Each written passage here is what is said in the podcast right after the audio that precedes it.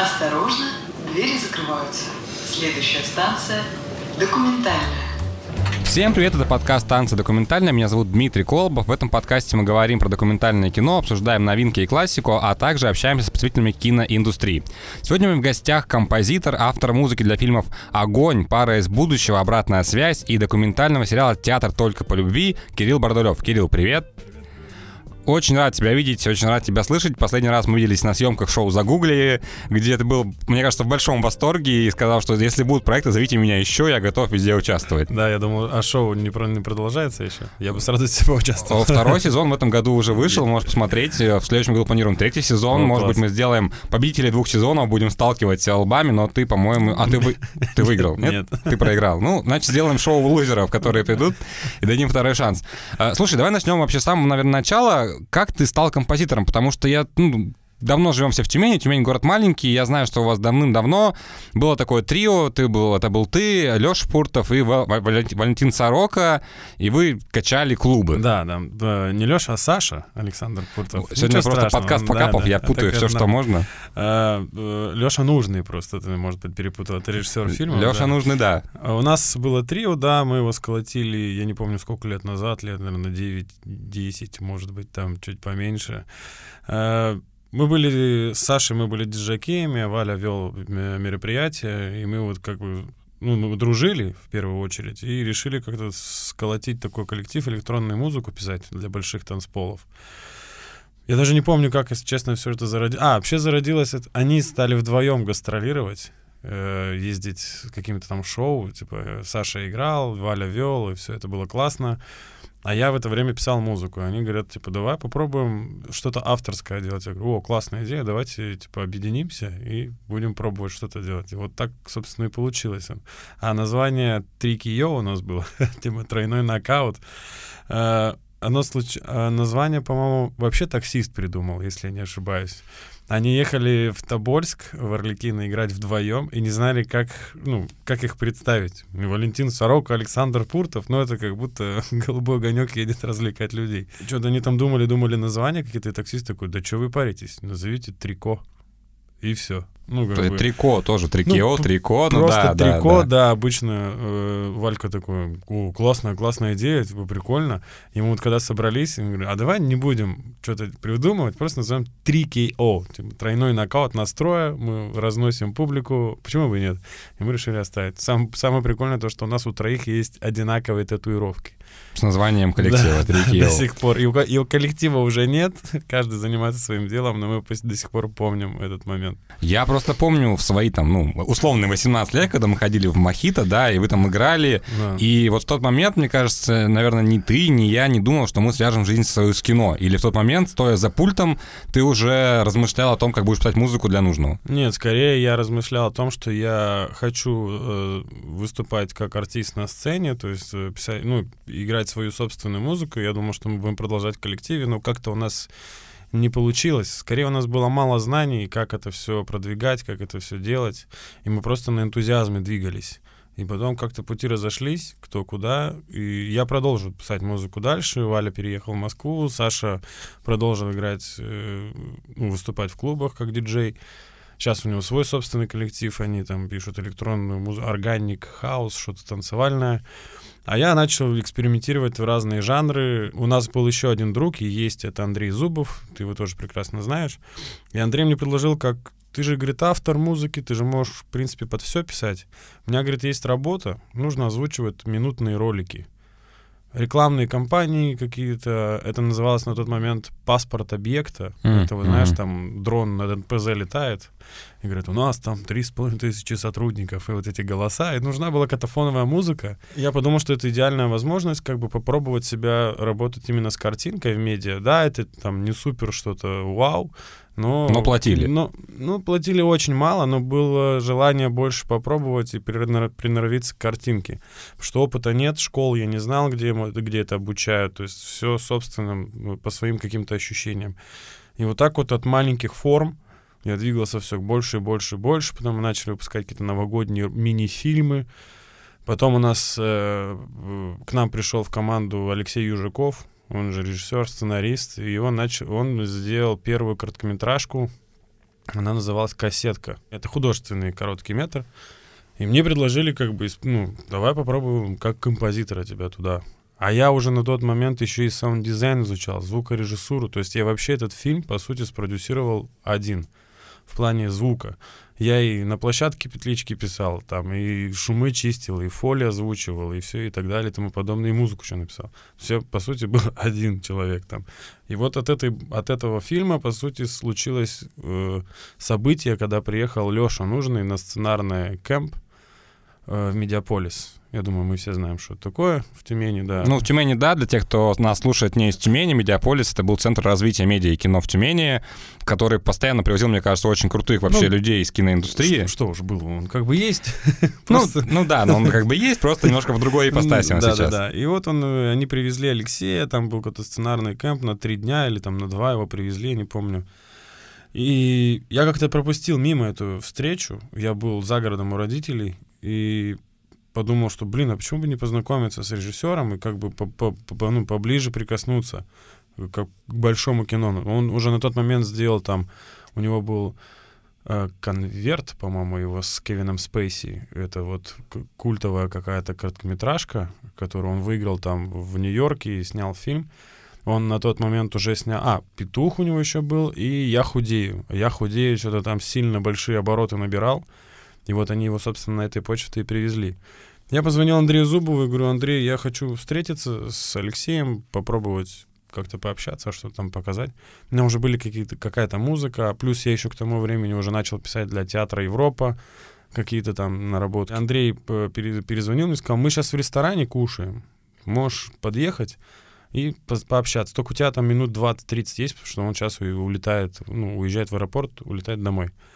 Я взял лэптоп, наушники какие-то обычные айфоновские, приехал туда, чтобы вы понимали, у меня музыки, кино не было никакой. Просто какая-то танцевальная музыка и какие-то мои авторские там зарисовки. Просто представляете, человек приезжает, сидит, кушает, залетает какой-то мужик, просто дает ему ноутбук, втыкает наушники, говорит, я Кирилл, композитор, послушайте, пожалуйста, музыку. Он как бы, как воспитанный человек, отложил еду, закончил трапезу, нет, э, взял лэптоп, э, начал слушать музыку, говорит, э, типа, очень классно, но это не кино, к сожалению. А хочешь попробовать? Я говорю, почему бы нет, давайте попробуем. У тебя же опыта нет вообще? Я говорю, вообще нет опыта кино. Вот короткие метры, там что-то еще. А мне уже документалка, по-моему, даже появилась, вот это вот «Море волнуется». Я говорю, давайте попробуем. Я говорю, давай я сейчас вернусь в Москву, пришлю тебе сценарий, и ты попробуешь, ну, сюиту какую-то набросать. Он присылает мне сценарий, это был там драфт четвертый, наверное, фильма «Огонь». И на тот момент еще должен был играть э, Машков, главную роль, не Хабенский Константин Юрьевич. Я, я когда читаю сценарий, я понимаю, что нифига себе, ну это прям блокбастер какой-то. Ну, это сильно, сильно круто с первого раза вот так вот, ну, попасть. Я говорю, хорошо, ну, как бы с головой ныряю в эту работу, откладываю все свои какие-то там коммерческие проекты, начинаю писать, написал там три темы, отправляю Алексею, Алексей говорит, слушай, вообще все прям нам нравится, звукорежиссеру нравится, продюсеру нравится, но это прям сильно голливудская история, надо что-то типа по-русски, так скажем. Я говорю, хорошо, смотри, мы, говорит, сейчас уходим на съемки, это был май месяц, по-моему, они вот там до сентября-октября снимают. Мы тебе потом пришлем материал, там какой-то черновой монтаж, какие-то сцены, и ты попробуй уже со сценами поработать. Я говорю, хорошо. И тут я понимаю, что у меня всего 4 месяца, чтобы прямо сильно приноровиться, ну, быть готовым к этому событию. Я начинаю брать какие-то фильмы, вырезать сцены. Ну, я понимаю, что это блокбастерная история, значит, надо что-то из этого примерно в этом русле. Начинаю что-то озвучивать, придумывать, там что-то какие-то писать оркестровые штуки.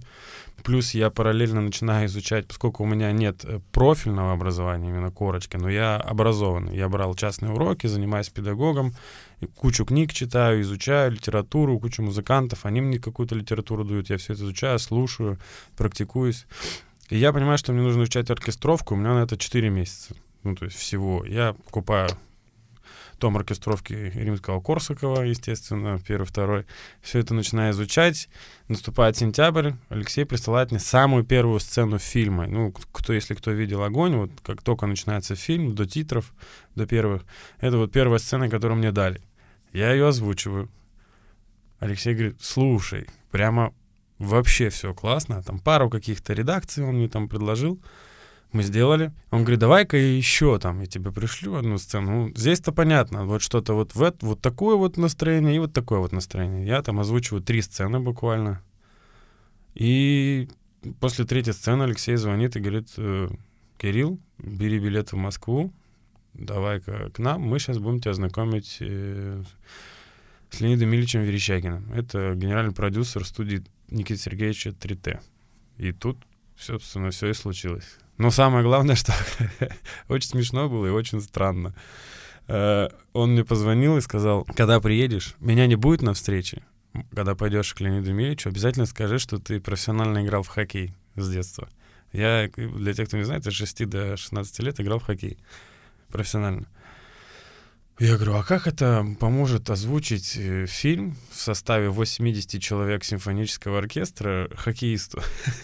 ну, просто в голове у себя. Он говорит, просто поверь, скажи, и все. Я говорю, ладно, прихожу на встречу. Э, эту историю я очень часто рассказывал. Я беру два кофе, какие-то два, две какие-то круассанки, ну, с пустыми руками нельзя. Прихожу в кабинет, там сидит Леонид Эмильевич и Сергей Александрович. Это исполнительный продюсер то есть, а у меня два кофе и два круассана. Я думал, мы просто попьем, там, пообщаемся поближе. такой, ну ладно. ну, как бы даю э, мужчинам кофе, все, сидим, знакомимся, общаемся. Он говорит, ну, Кирилл рассказывает, чем занимался. Я говорю, ну, я в хоккей проиграл до 16 лет. Он говорит, ну, мы, кстати, «Легенду 17» сделали. Я говорю, да, классный фильм, Харламов, 17. Все это наше, наше, все для хоккеистов было очень важно. Он такой, хорошо, справишься? Я говорю, да. А сам в голове думаю, ю, ты вообще, ну как, ты, ты куда газуешь, дружище, успокойся, давай детально поговорим. Я был на самом деле, честно, готов на хотя бы там ассистент композитора или дополнительный композитор, есть такая тоже профессия, дополнитель, композитора дополнительной музыки. Ну, мне говорят, нет, все, мы послушали все, что ты сделал, вообще нас все очень сильно устраивает, мы в тебя верим, классно, поехали. Контракт, все. Я получаю контракт, они пока монтажат фильм, у меня там еще сколько-то месяцев есть. Я начинаю очень сильно плотно изучать киноисторию, как, как, как работает кинокомпозитор, что он делает, какие программы и так далее и тому подобное. И все, и вот, собственно, я в протяжении 7-8 месяцев писал «Огонь». И 10 августа, как сейчас помню, 2019 года я лечу записывать свой первый в жизни симфонический оркестр. Слушай, такая прям долгая, длинная история успеха, мне кажется, можно про это док снимать просто, знаешь, как человек... Э, ну, явно там все было не так гладко, сто процентов, потому что это на словах так все классно. А там а... было еще, что ну, ты тоже помнишь, там ковид был, да. пандемия, запреты, куда нельзя выходить из дома. Мне какую-то бумагу специальную Андрюха помог сделать, что мне разрешили находиться в студии, то есть ездить хотя бы до студии, чтобы я мог работать. Потому что это нифиг, ну, прецедент для города классный. Слушай, какие у тебя были эмоции вообще, когда ты начал писать с оркестром? Потому что я вот, ну, фанат, фанат Формулы-1 очень вообще дичайший. И я помню, когда Циммер написал новый гимн для Формулы, mm-hmm. он есть на Ютубе, да. и вот ты даже его включаешь через экран, у тебя мурашки, а когда ты вот прям слышишь свою музыку, которую играет оркестр, это Циммер, же... Циммер еще написал для ФК Краснодар. Просто я когда узнал такой ФК Краснодар, ой, да даже там не Ювентус, ничего ну, такого. Краснодар очень европейский клуб, кстати, ну, да. у них даже хороший док про них сняли. Галицкий, да? Да, да, да. да. Ну, вот вот это классно, когда вот есть такие ребята, которые верят и помогают развиваться. Э, эмоции, ну блин, представь себе, у тебя состав 80, по-моему, там было 82 человека. Когда я написал музыку, я понимаю, что мне ее нужно грамотно оркестровать, а у меня опыта в этом мало. Я э, позвонил своему другу, которого я уже упомянул, Дмитрий Селипанов. Я говорю, мне нужен оркестровщик, который мне поможет грамотно сверстать партитуру, потому что у меня не так много опыта. Он говорит, слушай, я вот иногда тоже так прибегаю к возможности. Вот есть такой человек, Евгений Иков, мой друг, коллега, вот, обратись к нему. Я написал Жене, э, скинул музыку, он сказал, все классно, беру. Если вы хотите, я смогу с вами поприсутствовать на записи, потому что он э, оркестровый музыкант, он скрипач, сам по себе, ну, это его работа, а оркестровка — это как бы дополнительная опция. Вот, я написал Евгению, мы все это сверстали, э, просто вот, я не знаю, ну, естественно, вам не видно, но вот тут просто вот такая, там большой кейс нот, ну просто представь, это вообще куча номеров, там 29, по-моему, саундтреков, каждому музыканту нужно все по партии раздать. Я приезжаю туда, есть специальный библиотекарь, который все это расставляет, там женщина такая ходила, все это дело. Я понимаю, что уже, ну все, я стою на студии Мосфильма, большой оркестровый зал, музыканты, раз, ну, э, все разогреваются, настраиваются. Я понимаю, что, ну, я не могу сказать, ой, пока, и убежать. Да, да, назад нет да ну как бы, ну это все. И я очень сильно волновался, что ну, во-первых, это Московский государственный оркестр кинематографии, Сергей Иванович Скрипка, там, народный артист, музыкант большой буквы, художественный руководитель, дирижер. Я думаю, сейчас, ну, вот меня представят такому человеку, ну, как автора представляют, и мы с ним какие-то нюансы проходим по музыке, и дальше уже все в работу. У нас было три дня, это по, в каждый день по две смены. Смена идет по три часа, там где-то примерно. Все, я думаю, мне представляю, думаю, блин, сейчас просят, а где учился, что, кого, и вообще все сразу пойдет не Ты так. скажи, я в хоккей играл до 16. Ну, э, здесь уже не проканает, потому что все мы знаем академических музыкантов, они люди такие, ну, э, за словом в карман не полезут. Вот, и еще мне сказали, что он очень резкий на слово. То есть, если человек ему не нравится, это меня Дмитрий Селипанов предупредил, если ему человек не нравится, то вряд ли как бы у вас что-то вообще получится с ним сработаться. Я еще больше на себя накидываю, думаю, ну, а я один, то есть у меня из коллег, из друзей никого, я просто прилетаю в Москву один, Леши нужного не было на записи. Я вообще абсолютно один с незнакомыми мне людьми, я такой, блин, но я успел познакомиться со звукорежиссером записи Геннадий Семенович Папин, вот я с ним познакомился, мы как бы там какое-то время провели, я уже такой, ну, хотя бы, ну, рядом есть какое-то плечо. Евгений приехал тоже, я тоже был рад, мы первый раз с ним увиделись. Все мне представляет, мы начинаем, э, смотрит партитуру, говорит, слушайте, все очень хорошо оформлено, музыка прекрасна. А где вы учились? Я говорю, Сергей Иванович, прошу прощения, конечно, но я самородок скажем так. Я учился частных педагогов, нанимал педагогов, брал э, уроки какие-то, и вот книжки, книжки, книжки, книжки, литература. Слушал классику, изучал, снимал ноты, пробовал партитуры и, там, и так далее и тому подобное. Он только постоял минутку. Ну, каждый сам выбирает, как типа обучаться. Главное, что вы образованы. И вот эта фраза меня настолько сильно запала, что вот именно его цитата, что главное быть образованным. Неважно, каким способом ты получаешь знания, главное, что ты образован в, ну, в своей профессии. Я, я вот тут я как бы сильно поверил в то, что, наверное, я все-таки на правильном пути. Понятно, что нужно идти учиться, нужно идти, если есть возможность. Но мне уже немало лет, и меня никуда не берут. Не поверишь, я звонил в колледж искусств Тюменский. Я звонил Э, я даже до консерватории дозвонился. Ну, то есть я приходил в колледж, прям говорю, я ну, хочу обучиться у вас, вот по, там, по специальности исполнитель, ну, э, ну, исполнительно на фортепиано. Мне говорят, ну, дочь человек, ну, у вас даже школы нет, что мы с вами сделаем? Ну, мол, из вас уже ничего не слепить. Слушай, ну вот э, сейчас у ВГИКа и вообще у вузов, связанных с искусством, запустилась же госпрограмма «Второе бесплатное высшее образование», если у тебя первое не связано. Э, моя специальность туда не подходит. Нет, композитор. Там звукорежиссер, по-моему, там точно а есть. мне зачем? Не мне надо? же нужны инструменты. То есть я хочу угу. знать оркестр, мне зачем? Звукорежиссуру я знаю и так. У меня есть свой звукорежиссер, который живет в Москве, и мне не надо. Он мне подскажет, поможет чем угодно. То есть, по сути, я как в роли, я выбрал образование как а-ля менторство, знаешь. Ну, а куда далеко а, ходить? А... Ханс Циммер без академического образования учился у друзей, музыкантов, композиторов и так далее. И что он где сейчас? Он один из величайших композиторов современности. Я могу много таких людей перечислить. Там, ну, именно кино, кинокомпозиторов. Понятно, что там Джон Уильямс, величайший наш тоже классик, но это классическая музыка. У меня немножко другая формация, поэтому как бы для меня удобные все, ну, средства.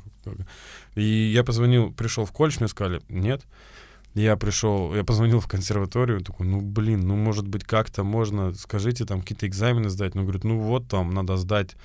Ну, там на композиторов, ну, экзаменационный вход — это просто что-то нереальное. Там инвенции, диктанты, так, трехголосовые, четырехголосовые, инструментоведение, интонирование, там куча всего. Ну, то есть это мне нужно было еще года четыре убить на то, чтобы прийти в консерваторию. Поступить, еще пять лет отучиться. Итого 9 лет. А мне уже там на тот момент было 29, где-то там 28. То есть я как бы владею инструментом, владею гитарой, владею фортепиано, там, чуть-чуть духовыми. То есть я как бы постепенно, каждый день я практикуюсь, занимаюсь. Но тратить, тратить 9 лет еще поверх этого, ну, я на тот момент не был готов. Ну, как будто бы внутри. Я, ну, меня это, честно, какое-то время коробило. Но ребята, которые там посмотрели фильм, слушайте, ну я получил номинацию за этот фильм. На «Золотой за, орел», «Золотой орел» за лучшую музыку, да. И тут я такой, ну, значит, наверное, просто нужно, ну, просто нужно делать, верить и идти вперед, и вперед, вперед, вообще ни на что не обращать внимания. Да, если есть возможность обучиться, я бы, наверное, выбрал возможность, но у меня такой возможности не было.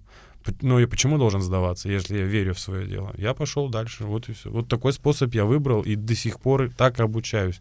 У меня в рюкзаке, все спрашивают, почему я всегда с рюкзаком хожу, у меня там четыре книжки. Музыкальная форма, Э, оркестровка инструментоведения. У меня каждый инструмент записан, какие пози... на скрипке, какие позиции пальцев, какие рук. Когда я пишу музыку, я всегда обращаюсь к этой книжке.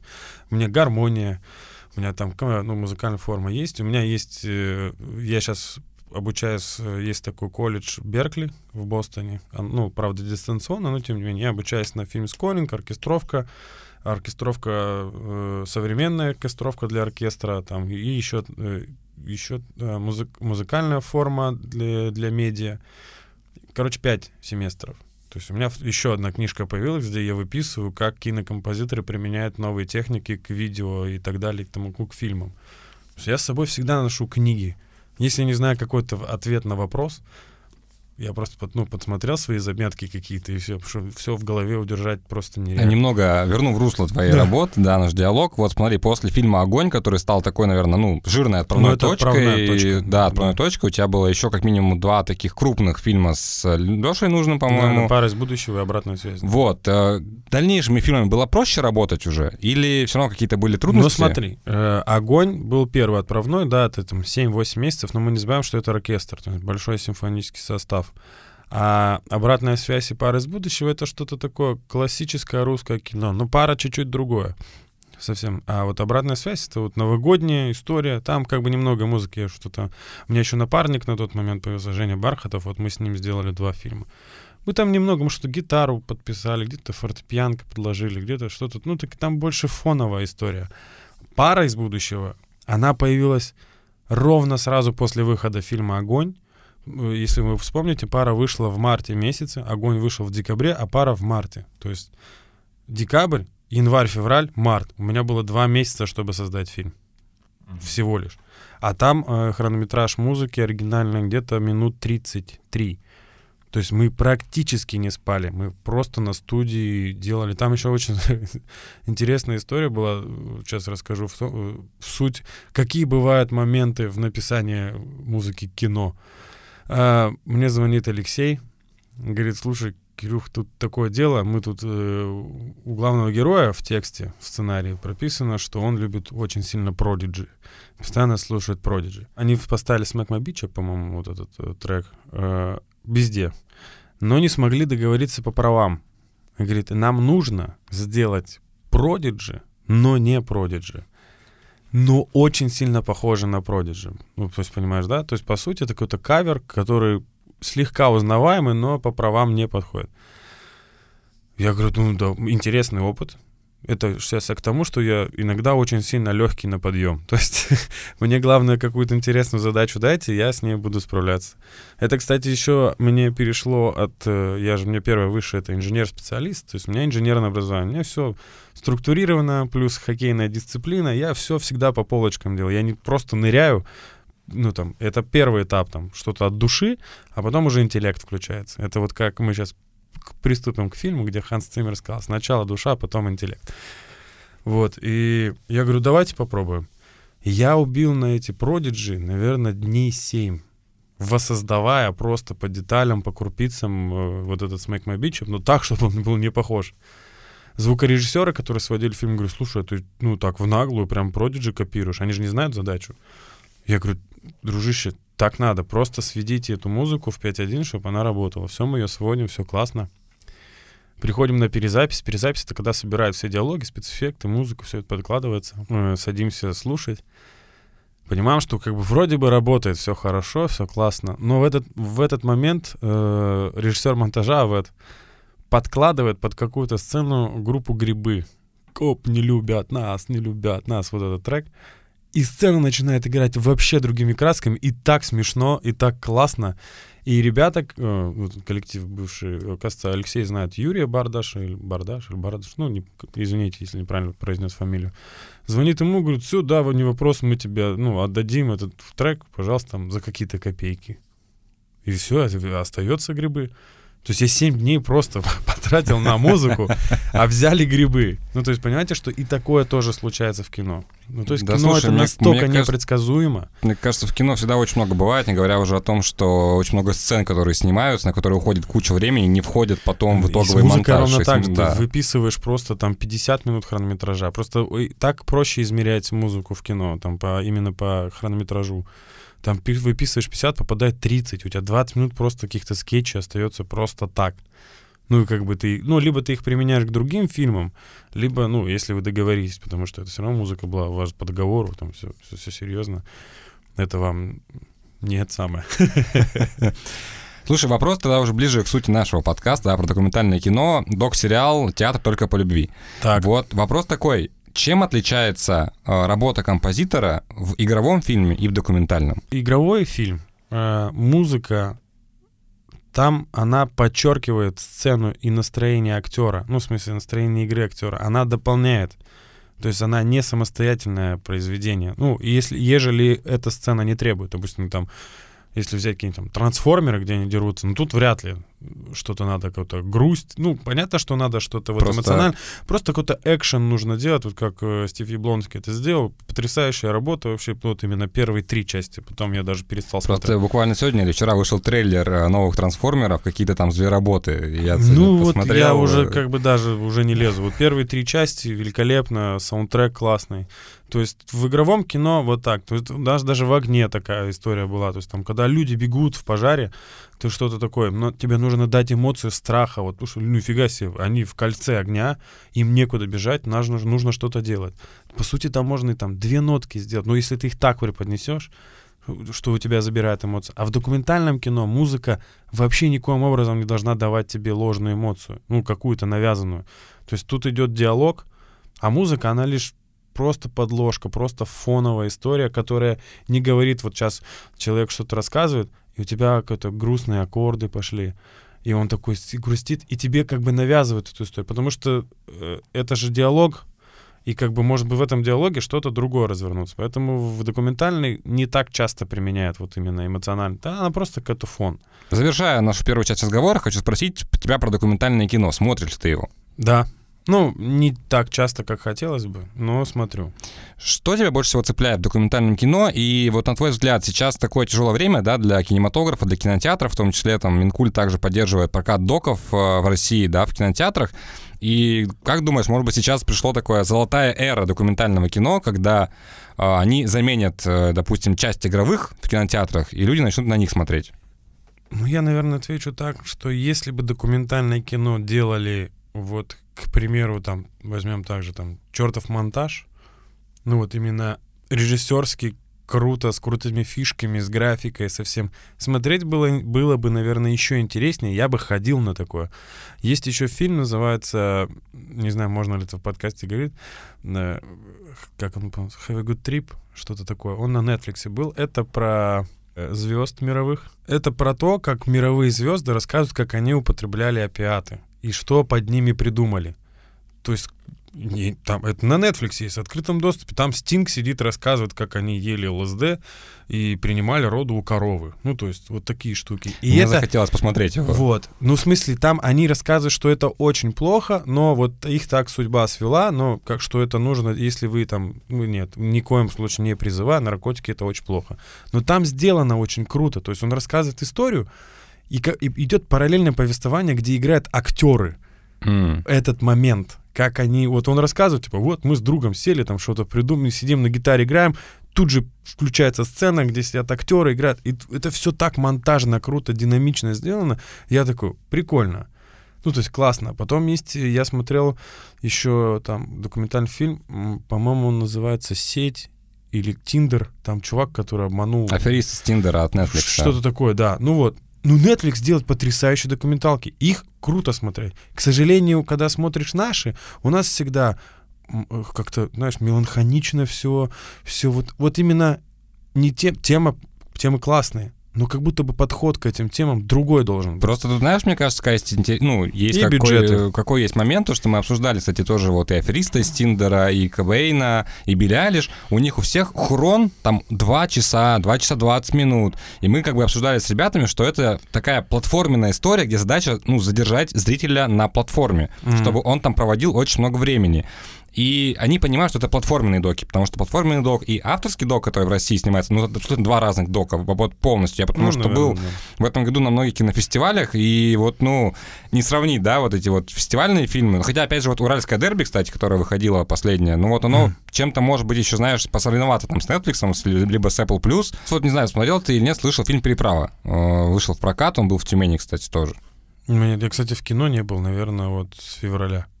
Угу. С, ну, там, все мы знаем, что случилось. Да. Вообще, как бы у меня как будто на, на отрез отпало желание. Я объясню почему. Потому что, к сожалению, у нас именно творческую какую-то молодежь, в частности музыкантов, а как будто бы отсекли от наших мечт, надежд и так далее. И настроение вообще куда-либо что-то ходить, смотреть. Я дома смотрю, вот у меня есть возможность смотреть, я дома смотрю. Типа, вот в кино, при всем желании моей профессии поддерживать коллег, я не могу просто, ну, просто не тянет. Сейчас вышло «Сердце Пармы», вышло «На ощупь» там новое, какие-то вот фильмы выходят, ты просто открываешь афишу такой, ну, а что смотреть? Вот что смотреть? Я не знаю. И поэтому как бы я пропускаю очень много. Но у меня есть заметка, мне ребята советуют всегда, я вот записываю, что точно нужно посмотреть. Шум, Мы обсуждали, да, что у документального кино, в принципе, более такая, ну, аудитория интеллектуальная, очень то есть не массовая, Вообще, это очень узкая да. аудитория. И вот, вот давай перед тем, как мы перейдем к обсуждению, угу. вот там, не знаю, три рецепта твоих, а, как вот эту аудиторию расширить, попробовать. Ну вот я же тебе предлагал. Как ну вот первое, бы, да. Как будто бы сделать это, ну, типа, вывести его в мейнстрим, чтобы это как бы было с вот этой же очень важной болью какой-то там, да, которая рассказывает, но это преподнесено как попкорн. То есть я пришел, я в кинотеатре не сидел, думал, я сейчас буду смотреть два часа, и меня будут учить а жизни или что-то рассказывать. А я сижу такой, блин, как круто, снято, смотрю, какие красивые, о, офигеть, а тема какая классная. То есть я выходил и рассказывал это людям. Тогда, наверное, это сработает. То есть какие-то, ну, реально, актеры, звезды, больше промоушена, больше денег — именно в доке. Ну, в смысле, бюджет. Ну, больше денег всегда хорошо. Ну, конечно, но когда, знаешь, это тоже индивидуальный вопрос, ну, спорный, потому что мог, могут дать много денег, а ты не знаешь, как их использовать. Ну да. А могут дать мало, но ты уже знаешь, как их использовать, как где что сэкономить, где что здесь как-то подвернуть. Потому что, к сожалению, мы вот так все вот развиваемся. Но э, я уже понял, почему мы подводим к этому фильму. Там как раз об этом и говорили ребята, фильм, который мы будем обсуждать. Поэтому просто выводить его в мейнстрим. Ну, то есть не оставлять, знаешь, вот это немного снобизма чуть-чуть убрать. Вот так, наверное, скажу. Чуть-чуть проще делать, потому что не все люди умные, а хотят быть умными все. Ну, то есть, как бы дайте им тоже платформу подумать. Это очень круто. Не знаю, я вот мало встречаю документального кино, потому что все алгоритмы всех э, платформ, они мне выдают то, что я люблю. То есть я там триллеры, драма, что-то еще, вот, доки с музыкой связанные, байопики, музыкальные фильмы и так далее. Но вот там пропускаю какие-то прикольные темы. А, в общем, на таком совете от Кирилла я предлагаю всем документалистам тоже подумать, задуматься о том, как продвигать свое кино, потому что я тоже вижу очень много разных фильмов выходят, и они просто выходят вот, ну, выпустили, выпустили и все, да, и, то есть никакой там пиар-компании, но мы вот на портале там стараемся как-то там эту всю штуку делать. И, кстати, подкаст уже выйдет после двух премьер. Кстати, у нас будет два документальных фильма новых. Это документальный фильм своими руками про художника ДЦП, который открыл свою мастерскую, Андрей Бетехтин. И будет документальный фильм про косплееров, ролевиков и рыцарей-реконструкторов. Называется он «Не хобби». Они все у нас будут доступны на Ютубе, ВКонтакте. Вот, поэтому такая минутка саморекламы, но мы переходим во второй блок. Поехали. Станция документальная.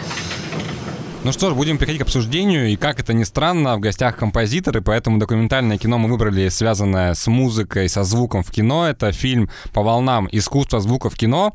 У меня он, наверное, полгода висел, буду смотреть, никак не доходили руки, но вот когда с Кириллом выбирали, он хотел обсудить, конечно, сериал от Netflix, но он просто очень долгий, я бы не успел его посмотреть, но я думаю, что там выпусков через 20 я посмотрю, и мы еще раз с тобой его обсудим.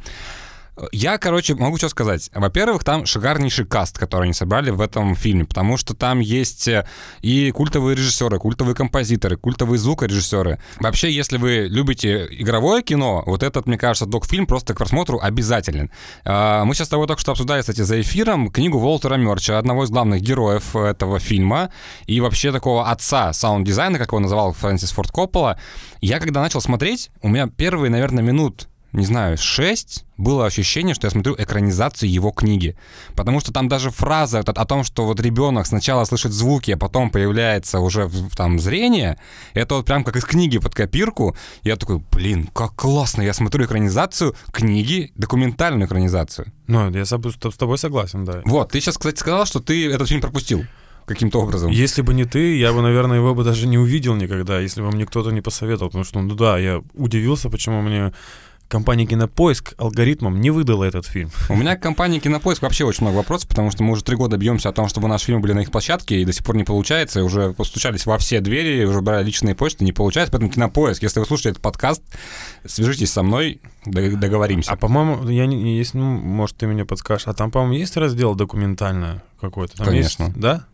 Просто он, видимо, так спрятан. Или Нет, раз... слушай, там даже когда я на Smart TV смотрю, мне прям вылазит, допустим, документальное. И там очень много документальных фильмов, uh-huh. которые есть подписки. Там тот же Бэнкси, он есть подписки. Ну, Бэнкси я смотрел. Это, ну вот, то есть я даже много... книгу купил его. Это просто... Вот, очень много фильмов. В общем, этот фильм на самом деле о том, как проходила эволюция звука вообще в кинематографе. Там, с, 20, с 22 года там, по-моему, начинается все. Ну, там 1822 ну, там, да, немое, немое да, кино. Немое кино, там, да. потом, когда появились оркестры уже, которые сопровождали. Ну, сначала топер, который все это отыгрывает оркестры, которые озвучу, да. В самом первом выпуске этого подкаста мы с Натальей Соколовой обсуждали «Человек с киноаппаратом», и у нее есть 20 э, вариаций, 20 разных саундтреков.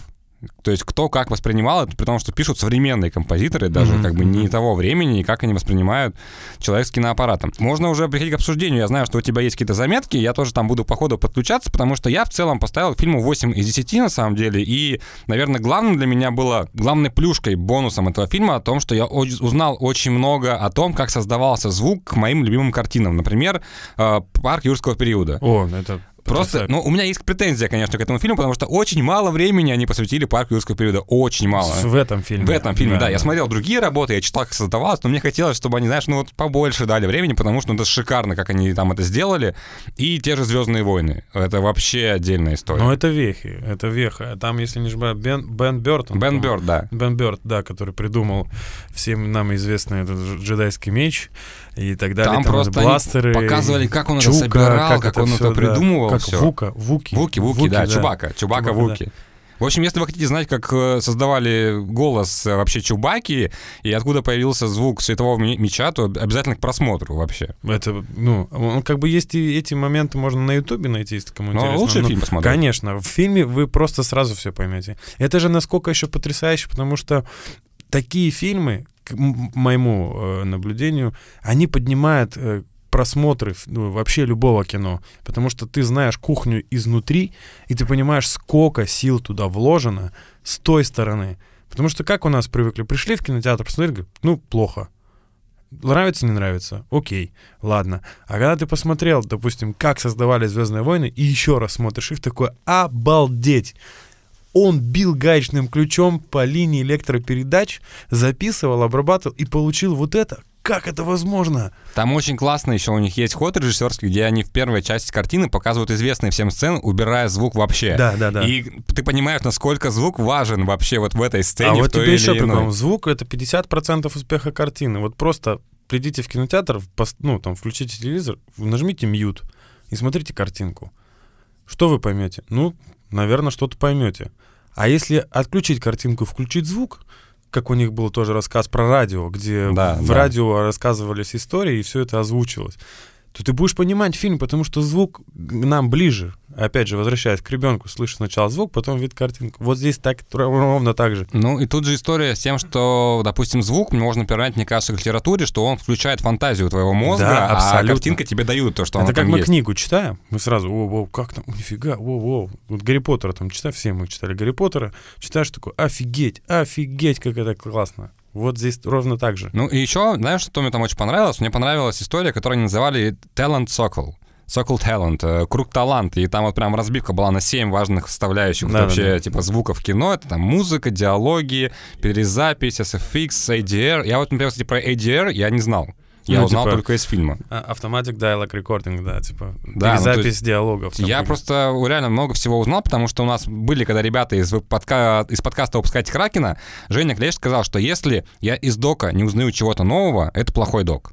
Вот, в этом доке я кучу всего узнал, на самом деле, и ну, захотелось, знаешь, найти каких-то классных звукорежиссеров себе в доке, чтобы они тоже как-то работали со звуком. Представляешь, да, как это тоже увеличивает интерес к профессии вообще, в принципе, потому что, мне кажется, у нас очень много пренебрегает. И ни в коем разе не пытаюсь перетянуть одеяло на аудиодепартамент, но по моим наблюдениям, я возьму только нашу страну, у нас этим очень сильно пренебрегают. У нас все время фокусируется на то, что нужны классные актеры, классная картинка, офигенный промоушен. Но почему-то звук в кино, который очень важный, ну, его просто как бы... Ну, посмотри Дюну с плохим звуком. Да это же, ну, это не то будет.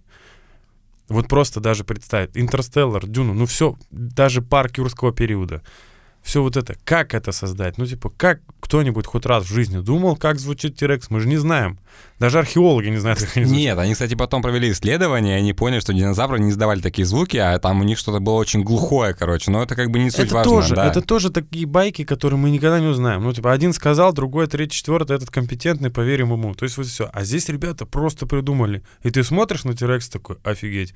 Если он так звучал, я бы бежал просто со- не то, что со всех ног, я бы вообще даже не подходил к нему. Ну там же прорывная история, это Кинг-Конг. А, собственно, когда собрали первый этот рык, там в обратной перемотке, по-моему, это был рык льва, наложенный на, там что-то, по-моему, на рык из- тигра. Там. Тигр, э, льв, лев, там даже, по-моему, свинью какую-то что-то. Ну, там возможно, да. ну, то есть- Кабана или кого-то там он что-то там сделал. Это, по-моему, а, нет, Ди- 1933 год. Вот я даже написал. Первый саунд-дизайн Ну вот, Кинг-Конга. да, то есть Кинг-Конг, вот с него как бы все и началось. Просто вообще, я вот сейчас тоже скажу про парк юрского периода, потому что это мой любимейший А я тебе фильм. больше скажу, мы- я когда учился в Беркли, э, парк юрского периода мы разбирали прям практически недели две. То есть мы разбирали от музыки до саунд-дизайна, до каста и сценария. То есть нам все рассказывали. Блин, Вот. это вообще Представляешь, кайф. да? Просто. Как, ну, и вот вопрос, почему я должен сейчас вот здесь, что я должен изучить здесь? У тебя Притяжение. даже- у тебя даже рубашка сейчас в цветах парк юрского Ну периода, вот. кстати. Что я должен изучать? Притяжение, как создавали. Ну, культовое кино.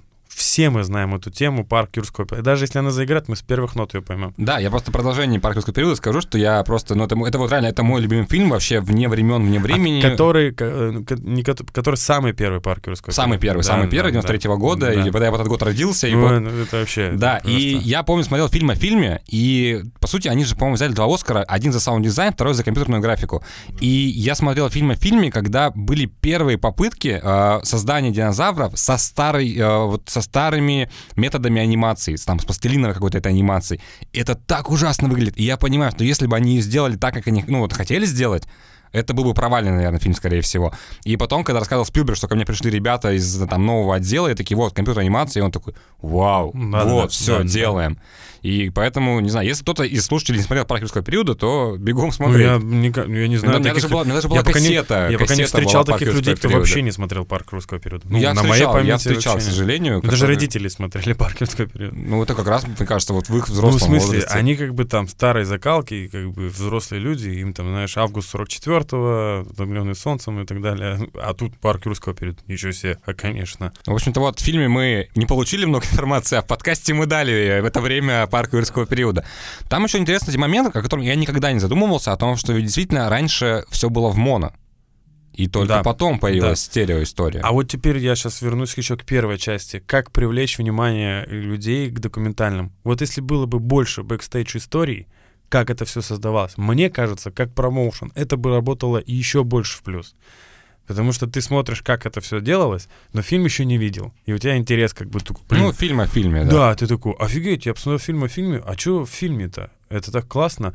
Я тебе объясню, почему я так, э, почему подумал. Я недавно познакомился с одним музыкантом, очень прекрасным, его зовут Азамат. Он больше известен в электронных кругах как Агроба. И Так получилось, что он пришел ко мне на студию, мы с ним посидели, музыку по- послушали друг друга. Он говорит, приезжай ко мне в Москву. Я тоже в кино пошел. Ну, то есть он из электронной сцены уходит в кино, потому что ему она тоже ближе, и как бы вот он, ему нравится работать. Но у него такой концептуальный взгляд, очень такой специфический. И он мне включает какую-то музыку, говорит, просто послушай. Я включаю, очень классное произведение, типа виолончели, и тут откуда появляется ситар, и я такой, блин, как вестерн, как будто Энио Мариконы, только на ситаре, знаешь, такой прямо... Я говорю, там что, они один на один стреляются или что? Он такой? Нет, это, это, типа новый фильм, он выйдет в следующем году, и там как бы, да, вот кульминационная сцена, и я такой, типа, офигеть, прикольно, я уже хочу посмотреть этот фильм, ну, не тупо говоря, а типа из-за твоей музыки, потому что ты мне ее показал, такой, вау, это очень классно. А как вы ее... Мы, говорит, сначала сделали одну, третью, четвертую, и вот в итоге там вот это появилось. Я такой, вау. Видишь, он сначала меня завлек, и я теперь хочу еще раз посмотреть, ну, в смысле, увидеть, ну, правда, год ждать. Ну, Ну, год, тем я думаю, год пролетит на самом Ну, деле, конечно, как и да, всегда время да, летит. да. В общем, ну, как вы поняли, этот фильм замотивировал, мне кажется, смотреть много фильмов. Кстати, ты об этом сказал, что когда ты смотришь, как создавалось, тебе интересно. У меня была похожая история, когда я читал книгу Роберта Маки «История на миллион долларов», и он приводил какой-то пример, а я не смотрел этот фильм. И мне так повезло, что я читал ее во время самоизоляции. Я такой, итак, вот здесь вот как в Касабланке. Я такой, «Мгм». Я тоже, кстати, так делаю. Вот, я закрыл и пошел Касабланку смотреть, потому что, ну, никогда не понимаешь, что он имеет в виду, сложно воспринимать Пока, вообще пока, происходящее. пока есть возможность, я так делаю. Извините за шутки, но мне кажется, надо сейчас вырывать все, что можно. Ну вот, да. Единственное, знаешь, какая у меня есть претензия к этому фильму, вот если честно. Да. А, у него было достаточно хорошее линейное повествование на протяжении там 45-50 минут. А, Он идет полтора часа. И потом в какой-то момент они вот это линейное повествование прервали на 99-м году, по-моему, как раз когда они говорили про фильм «Матрица», как создавался Да-да-да, да. саунд-дизайн и музыка.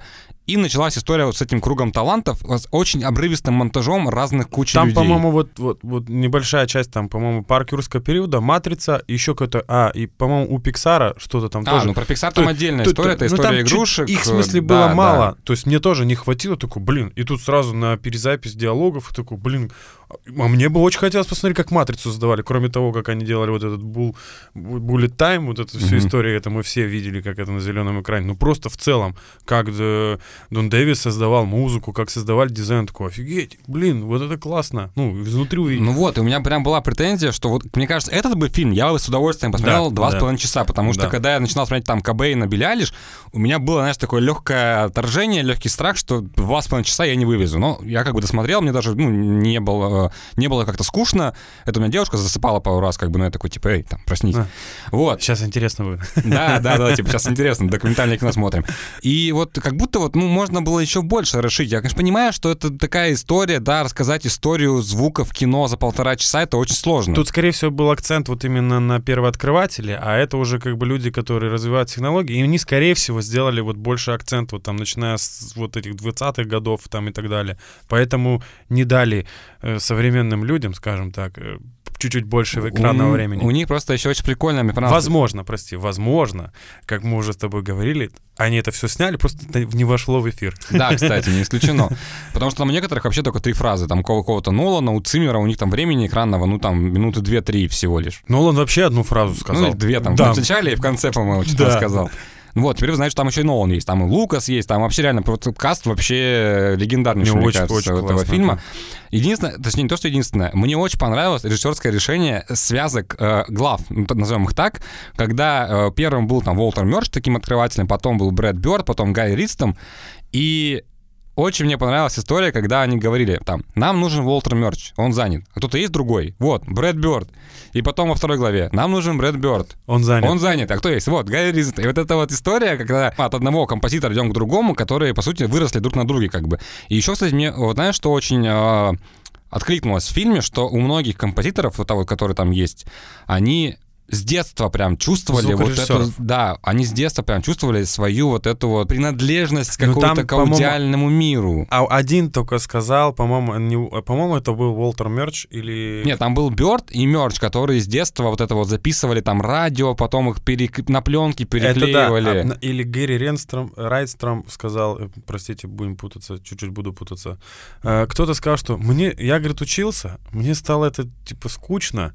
Я там заболел в каком, ну, в институте кино или где-то Мгм. там он учился, я заболел, и мне папа привез вот эту бобину, и я начал вырезать это клей. Бёрд был, Бёрд был. И, по-моему, кто, да, кто-то из них. Я начал вырезать эти склейки, там что-то делать, ну, какие-то вообще странные звуки создавать. Потом услышал на радио что-то Во Франции, подобное. что да, во Франции да, во делают. Франции вот так делают, и такой, вау, вот это круто. И то есть его вот это заразило, что но, какая-то новшество, и он начал, типа, да, эту тему толкать. То есть ему какие-то привычные способы, ну, типа, скучно.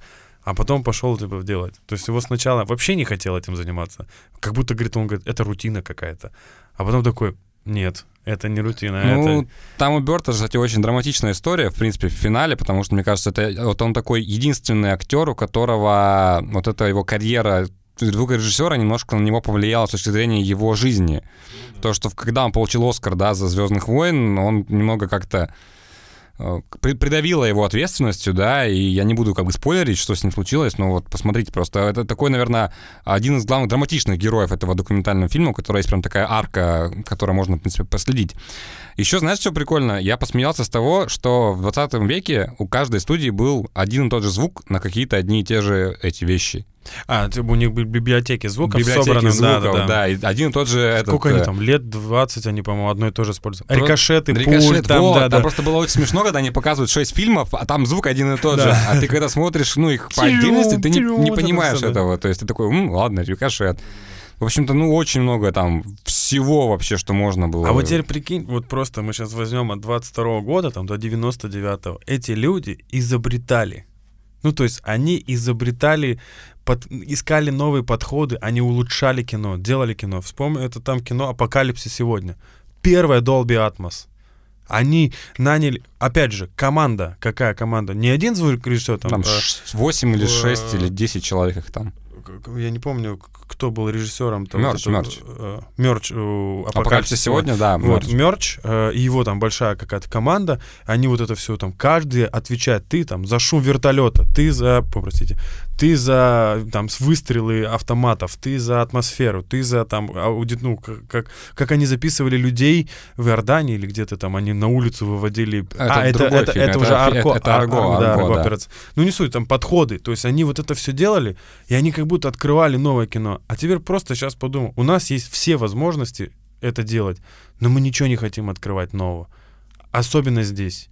Мы вот тоже на эту тему с Андреем разговаривали. Говорю, почему у нас вот так? Ну, типа, почему мы не можем? Почему нам не дают эту возможность? Нам не дают возможность, потому что у нас сценарии одни и те же практически. Нам, у нас нет вот такого, чтобы у нас появились фильмы там «Притяжение», «Вторжение», и что мы сделали? Вы кто-нибудь помнит их? Я нет. Я даже не смотрел их. Я посмотрел и то, и то. Тут просто проблема в том, что мы очень сильно стараемся быть похожими на голливудское кино, но мы забываем А про наш культурный код, про менталитет. Что в этом плохого? Быть похожими. Мы не будем похожими никогда. У Ханса Циммера есть замечательная фраза на его мастер-классе. Никто никогда не станет вторым Хансом Циммером. Будьте собой. Нет один Ханс Циммер. Ты единица, ты собственность, ты личность. Ты будь собой. Так же и здесь. Что нам мешает... вдох- Блин, что далеко ходить? Джон Уильямс. Он, если слушать его музыку, любую, что парк юрского периода, что даже там э, Гарри Поттер начало, что один дома, вы просто посмотрите и включите Чай- Чайковского. Вы поймете, что это его идейный вдохновитель. Он берет практически все от него, потому что, ну, и тот классик великий, и Джон Уильямс потрясающий композитор. То есть ничего в этом плохого нет. Но никто не скажет, «О, он похож на Чайковского. Нет, это Джон Уильямс. Что нам мешает брать оттуда знания и их интерпретировать в наш русский код? Условно, я просто сейчас раздуваем тему. Я Андрею говорю, блин, у нас очень классно про, много про военных фильмов там, да, ну вот у нас это история России, там вся такая. Что нам мешает сделать какой-нибудь сериал, а вот «Август 44-го» или фильм, но вот чтобы он был, блин, как триллер какой-то голливудский, чтобы с такими же подходами, с таким же монтажом, с таким же звуком, не маршировые барабаны и оркестр, а что-то вот синематичное, новое, какой-то гибридный саундтрек, как довод, знаешь, вот что-то такое, запоминаю, вот, ну вот детективы, агентов ФСБ, ой, ФСБ, этот... КГБ. КГБ наша, ну что-то такое, ну чтобы захватывало дух, чтобы чувак, о, простите, прошу прощения, мужчина пришел домой с работы, с завода, открыл пиво, сел на диванчик, и вместо того, чтобы смотреть там вот эти сериалы на СТВ, да, какие-то русские, которые снимаются за 200 тысяч, а хороший какой-то боевик про наш, про, про наш СМЕРШ, ну, это смерть шпионам, наше подразделение. Сделайте такой, дайте бюджеты на это. Нет, мы снимаем Девитаева. Ты смотрел Девитаева? Нет. Как можно Я 60... даже не знаю, что это. Ну, это наш великий летчик, э, попал в плен э, и улетел на самолете. Ага. Ну, то есть сбежал э, с, ну, с концлагеря. 60 минут взлетать со взлетной трассы. Ну ты серьезно? Я вам больше скажу. Сейчас вообще будет лайфхак. Девитаев, у меня есть фотография, и в, в, в самого вот этого летчика, я, конечно, не помню, как его зовут, я знаю, что он Девитаев. И на обратной стороне написано Людмиле, это моя бабушка. Валерия и Светлана, это ее дети, это моя мама. С любовью. Подпись Девита. Они встречались. Я понял. Прикинь, ну, типа, я, мама мне говорит, ты представляешь? Я говорю, нет. А, ну, типа, прикинь, классно как бы было. Ну, типа, я даже не знаю, кто-то снимал. Но суть в том, 40 минут слетать с, с улетной трассы, мне уже скучно стало на полчаса фильма. Хотя тема для нас очень такая, ну, типа... Просто, мне кажется, проблема многих документалистов в, России в том числе, это, знаешь, когда мы находим какую-то классную историю, но не можем ее нормально рассказать. Или стесняемся. Или боимся. Да. Ну, то есть вариантов может быть Ну масса. да, как будто, ну, что мешает тут нам подсмотреть там? Ну, в смысле, это не мешает. Мы как бы подсматриваем. Ну, мы как бы подсматриваем Ну, пол- Аккура- полуглазом вот так вот. полуглазом, да. В- Вникнись. Не надо, ну, типа, не надо плагиатить или еще что-то там. Понятно, что это э, не сработает один в один как так. Но сделать вот, вот сделать вот так вот. Я к тому, что, блин, э, такое кино помогает и нам тоже какие-то новые границы раздвигать, новые подходы, новые подходы к документальному кино, там еще что-то, может снять там, не знаю, как хардкор. Ну, прикинь, документальное кино, вот, чтобы у тебя руки были, ты сидел, разговаривал с человеком, тут вы что-то Мгм. ходили, что-то он тебе рассказывал, и ты снимаешь все от первого лица. Прикольно? Мне кажется, прикольно. То есть я как будто бы в эпицентре событий. Документальное кино про Чернобыль. Я хожу вот так, как сталкер. И еще и спонсор, э, ну, типа, э, из игры Мгм. какие-то там product placement, не знаю, но документальное кино про трагедию, про вот это. Что мы делаем? Выпускает HBO сериал, великолепнейший сериал про Чернобыль, и выпускает Данила Козловский фильм «Чернобыль». Видели фильм? Я нет. Не смотрел? Я сериал смотрел, фильм нет. Посмотри фильм просто ради прикола. Фильм про катастрофу, казалось бы, да? Чернобыль же название. Но по факту фильм про Данилу Козловского, который плохой отец. И я сижу в зале такой, вы чё? Самая масштабная ну, катастрофа в мире вообще. И вы почему-то британцы рассказывают о нас лучше, чем мы про себя. Потому что мы боимся, мне кажется, рассказывать вот, вот то, что вот просто, понимаешь, когда он вышел, его же хотели запретить вообще в России, потому что якобы нас показывали в некрасивом свете, якобы. У нас вообще это претензия, мне кажется, вот к американским фильмам, что русских показывают какими-то негодяями э, и каком-то, ну вот прям плохими. Но А вы, вы видели стендапы, что американские стендаперы играют ну, я иногда Они смотрю. наоборот говорят, что мы, типа, Америка ничего не делает, пока Россия не, не скажет. ну, условно. То есть даже люди это понимают. Ну, типа, ну, о чем говорит? Они даже историю не знают. Ну, американцы и европейцы нашу историю не знают. Они все думают, что они победили в Великой, Чес- Великой Ну, вот это да, да, это я знаю. Снимите про это фильм. Ну, типа, что, раз вы на нас хаете, мы тоже как бы приколом, не с жесткой агрессией. Так, юмореска. Просто у нас проблема, знаешь, какая, мне кажется, в нашем, в том числе, культурном коде, мое предположение, что мы как будто м, боимся признавать свои ошибки и боимся показаться какими-то не такими. То есть нам нужно всегда быть вот идеальными, знаешь, как вот типа великая Странно. держава. Лучше три минуты побыть глупым, но потом Ну, всю жизнь это, как ты- бы- это как бы твое, твое мнение, ты так считаешь. Но Ну я да. просто рассуждаю, как мне кажется, что почему мы, допустим, боимся в каких-то моментах быть собой. И даже вот наш опыт там съемок док-кино, когда мы снимаем с героями, это вот, мне кажется, одна из вечных проблем, когда у тебя еще нет контакта с э, героем, Мгм. включается камера, и он Все, так, из другой так, человек. Все, да, да. я, да, мы снимаем, так, я должен все, я вообще все классно делаю. И в какой-то момент это надоело просто, потому что потом ты выключаешь камеру, ой, бля, я... А о, что, нормально? Не, и Ну, он начинает, ой, я столько всего не рассказал, но это такое не очень хорошее, я лучше не буду рассказывать. Да, такой, да, так, а зачем Смысл нам, кино, а зачем нам вот да. эта вот идеализация? Ну, то есть мы же рассказываем твою историю. По-честному, нужно быть искренним и честным, да. А мы все время уходим в какую-то вот эту вот, э, какую-то масочная вот эта вот штука, даже игровые все фильмы наши взять, ну, многие, Ну, да. Конечно, да. Это все. В общем, у нас начался такой диалог о болях просто Ну, кинематографа. это, это боль, которая вот она может э, трансформироваться дальше. То есть у нас как будто вот мы не даем сами себе развиваться. Вот я про что говорю. То есть я, посмотрев этот фильм, такой, обалдеть. Ребята сделали фильм, э, по-моему, Фрэнсис Коппола, да, снял фильм какой-то, Зо, Зоотроп. А, Вот «Зоотроп», когда они да, создали, Да, да, создали. да. Он провалился, они были на грани вымирания. Э, Восемь режиссеров 12, отказалось. 12 режиссеров отказались отказалось. от одной картины. Фрэнсис Коппола берет и говорит, выходит крестный отец. Офигеть, крутейший, вообще класс. И все, ребята живут, просто в них поверили. И начали делать. У нас очень много крутых звукорежиссеров, саунд-дизайнеров, правда. Но у них нет таких команд, потому что, ну вот о чем Блин, говорить. команда это вообще отдельный вопрос. Собрать просто хорошую команду, с А которой вот теперь ты отсылка, постоянно почему будешь мне, работать. почему мне Алексей сказал, что я играл в хоккей? Потому что хоккей — это командная игра. А командные игроки в кино — это не, вообще на вес золота. Потому что ком- кино — это механизм. Если каждое отделение будет качать про себя, типа вот я режиссер, я сделал вот это, ты композитор, ой, я покажу здесь всю свою мощь. И звукари такие, нифига, я сейчас такие спецэффекты набашу, вы вообще просто офигеете. И все это сводится, и все таки говорят, это как? Из-за шумов, выстрелов я музыки не слышу, тут диалог не слышно, тут еще что-то не слышно. Это я тебе к чему говорю, потому что меня было очень много замечаний на огне. Ну, не очень много, пару. Что э, есть моменты, э, там, я там ввиду своей неопытности где-то забывал, что здесь будут какие-то спецэффекты звуковые.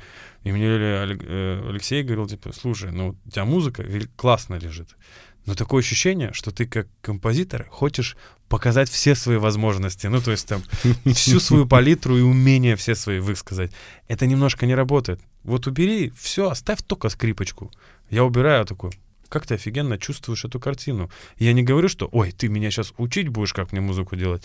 Не, я просто послушал.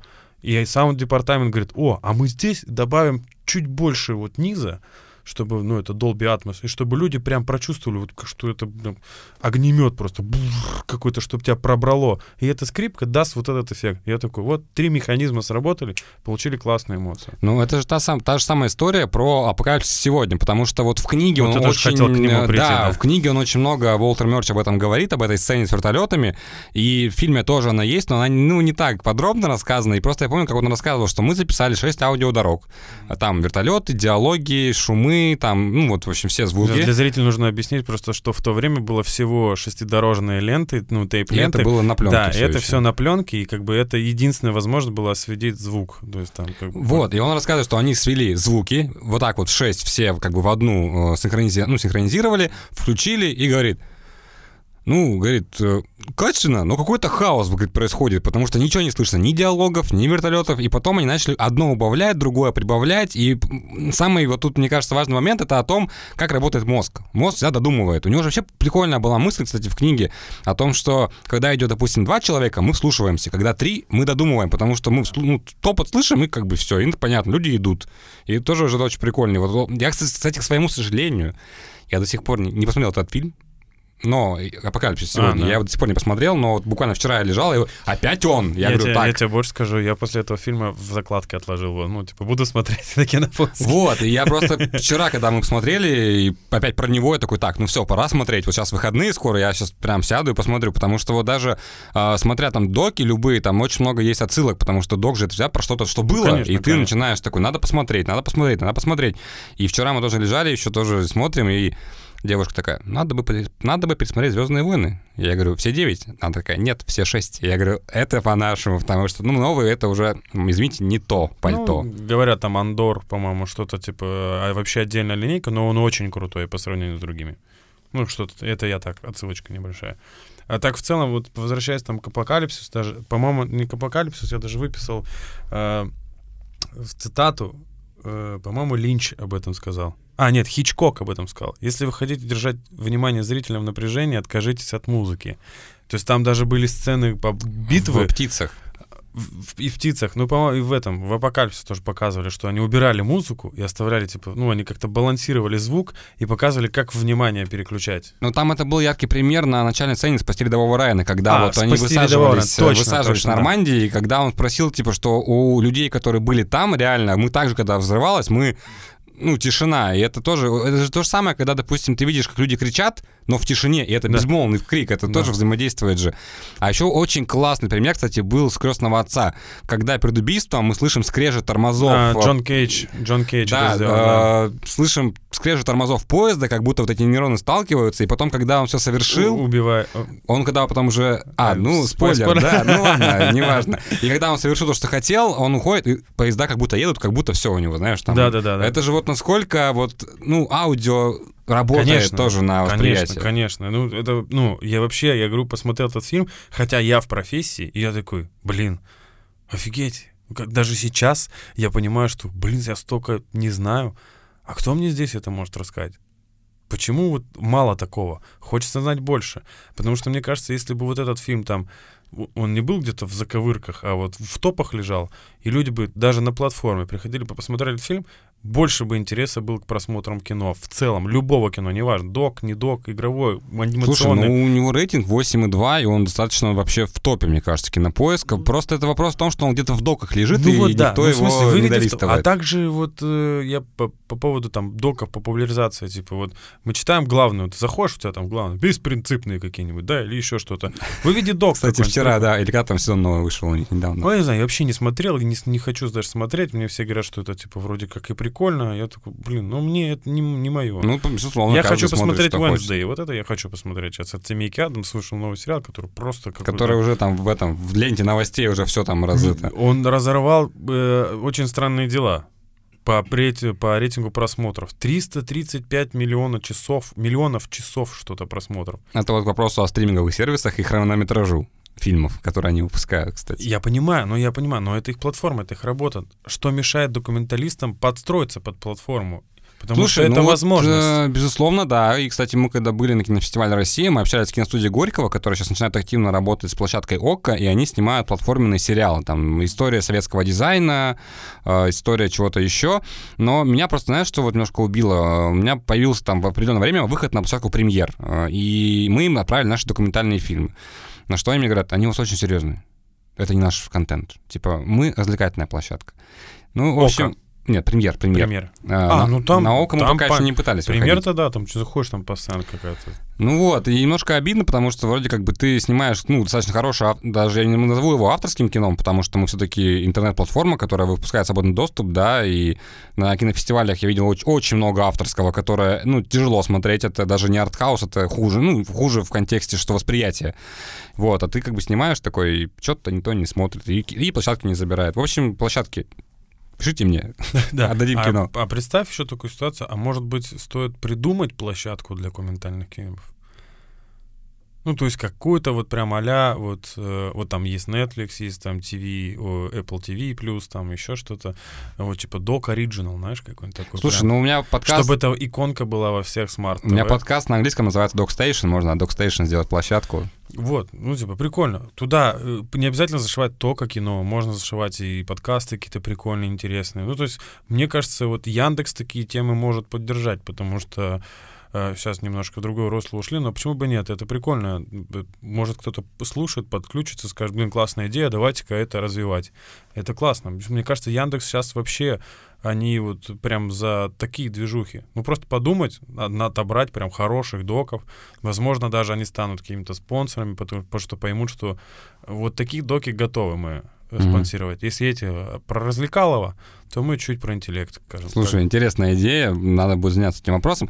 Наверное, будем потихоньку заканчивать. Э, Хочу в У меня вообще много идей, ребят, если что, Если что, идеи, Кирилл, Да, да, 8 да. 922. Да-да. Вот, а в конце, по традиции, попрошу тебя порекомендовать три документальных фильма, либо док-сериала, которые нужно ребятам посмотреть. И у нас такое есть условие, что если вдруг ты повторяешься с теми, кто говорил э, в предыдущих выпусках, я делаю звук как сток одному, тыдынь, и нужно заменить. Ага, ну я же могу по своей теме все равно. Конечно, говорить, да. конечно. Ну, вот я тебе советовал его посмотреть. Это называется Inside the Music with Mark Ronson, типа внутри музыки с Марком. Марк, Марк Ронсон, все мы его знаем по хитам Uptown Funk, Бруно Марс, э, «Звезда родилась», которая новая с Леди Гагой, ча-ла-ла-ла-ло, вот это все. Э, посмотрите, у него очень круто сделан сериал, там 8 серий, они идут по 40 минут, каждая серия отведено отдельное э, отдельное внимание. То есть там первая серия, что такое реверберация. Он просто говорит, что такое реверберация с точки зрения музыки в плане. А что такое реверберация, там, типа, вот, комнаты, почему, что такое отражение и так далее. Но это так рассказ, это не рассказ, типа, садиться с бумажкой и начинать чертить. Это прям, вот, начнем с того, что это Netflix. Ой, Netflix, это Apple TV+. То есть вот э, Марк Ронсон, посмотрите обязательно этот сериал. Блин, я еще же, я же даже выписывал какие-то себе три сериала. А, тогда Have a Good Trip посмотрите обязательно. Это второй. Слушай, я уже добавил себе его Еще никто не видел этот сериал, да. А, блин, чертов монтаж, ты вот сегодня напомнил. Я, блин, прикольно. Я еще думал, а, блин, отложу до конца интервью подкаста, чтобы потом его выдать. Чертов монтаж, класс. Ну, еще третий, да, надо, наверное, сказать какой-нибудь. Ну, я бы, конечно, наш посоветовал. Не, можешь посоветовать ваш море волнуется, посмотрите, там, или театр только по любви, но э, мне Хотя нет, можете театр посмотреть. Театралам, я думаю, будет интересно посмотреть, особенно нашим, местным. И как минимум поддержать на кинопоиске, оценочку поставить, чтобы все-таки доки уже выходили, даже региональные доки выходили вперед. Давайте так и оставим, наверное. Театр Все, супер, без проблем. Спасибо большое, что сегодня пришел. Я напомню, что у нас в гостях был сегодня композитор, автор музыки ко многим хорошим фильмом Алексея Нужного, да, и Кстати, скоро выйдет новый фильм с моим Вот, участием. скоро выйдет новый фильм, э, раньше, чем... Э, скоро выйдет новый фильм, а название нельзя, да, говорить? Ну, он пока рабочее название, по-моему, у него Оливье, поэтому mm-hmm. комедия. А, то есть к Новому году, да, судя ну, по всему? Да. Ну что ж, в общем-то вот, ждем Оливье. И напомню, что в гостях у меня был композитор Кирилл Бродулев. Это был подкаст «Танцы документально». Меня зовут Дмитрий Колобов. Всем пока. Всем пока, спасибо.